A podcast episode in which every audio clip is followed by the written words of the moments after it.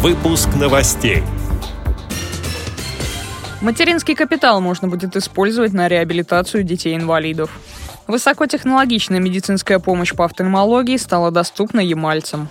В Челябинске определили лучшего пользователя системы Брайля. Далее об этом подробнее в студии Дарья Ефремова. Здравствуйте. Материнский капитал можно будет тратить на товары и услуги для социальной адаптации и интеграции в общество детей-инвалидов. Соответствующий правительственный законопроект был одобрен Советом Федерации. Он вступает в силу с 1 января 2016 года. Как сообщил сенатор Эдуард Исаков, в перечень товаров войдут технические средства реабилитации, которые способствуют улучшению физического состояния детей с инвалидностью и облегчают их жизнь в быту. Слова Исакова цитирует информационное агентство РИА Новости. При формировании индивидуальной программы реабилитации людей с инвалидностью указывается, какие средства реабилитации им жизненно необходимы и могут быть предоставлены Фондом социального страхования и региональным органам социальной защиты населения. Конец цитаты. Кроме того, в индивидуальной программе реабилитации прописываются технические средства, которые рекомендованы к использованию, но не входят в перечень федеральных и региональных льгот на приобретение. В настоящее время формируется список технических средств, которые можно будет приобрести на материнский капитал, и он не будет дублировать уже предусмотренные государством и субъектом льготы.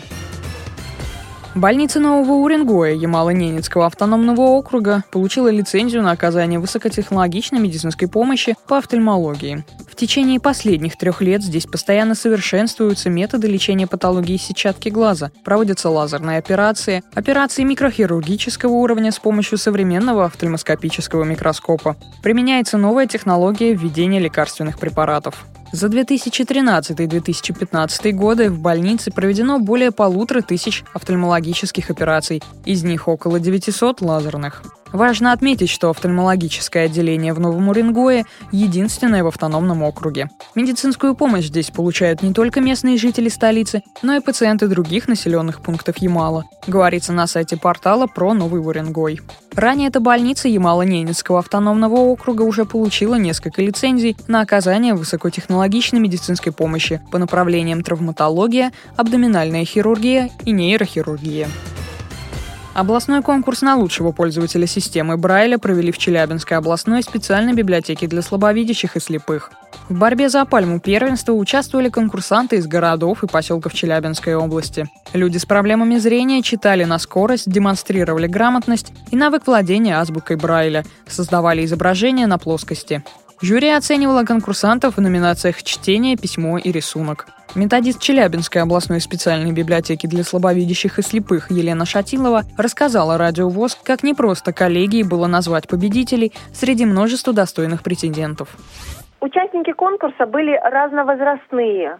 От э, возраста студента от 20 лет до возраста взрослости, зрелости до 60 лет – были также и мужчины, и женщины. Мы учитывали тот нюанс, что взрослые люди, которые во взрослом состоянии обучаются шрифту Брайля, они чуть медленнее читают и чуть медленнее пишут. Соответственно, если человек с детства владеет шрифтом Брайля, он, конечно же, во взрослом состоянии более бегло и грамотно читает.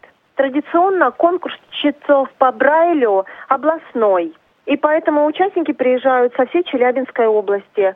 В этом году у нас было 15 участников. И в номинации «Чтение» первое место заняла Слинкина Евгения, город Челябинск. Она прочла 100 слов за 2 минуты. При этом мы оценивали не только скорость чтения, но и также художественную выразительность. Второе место заняла Королева Людмила, это тоже город Челябинск. И третье место Лопашов Тихон, город Копейск. Э, в номинации «Письмо» мы оценивали грамотность и частоту исполнения. Первое место в этой номинации заняла Залевская Наталья, тоже город Челябинск. И в номинации «Рисунок» были отмечены два человека – Слинкина Евгения и Лопашов Тихон. С этими и другими новостями вы можете познакомиться на сайте Радио ВОЗ. Мы будем рады рассказать о событиях в вашем регионе. Пишите нам по адресу новости собака ру. Всего доброго и до встречи.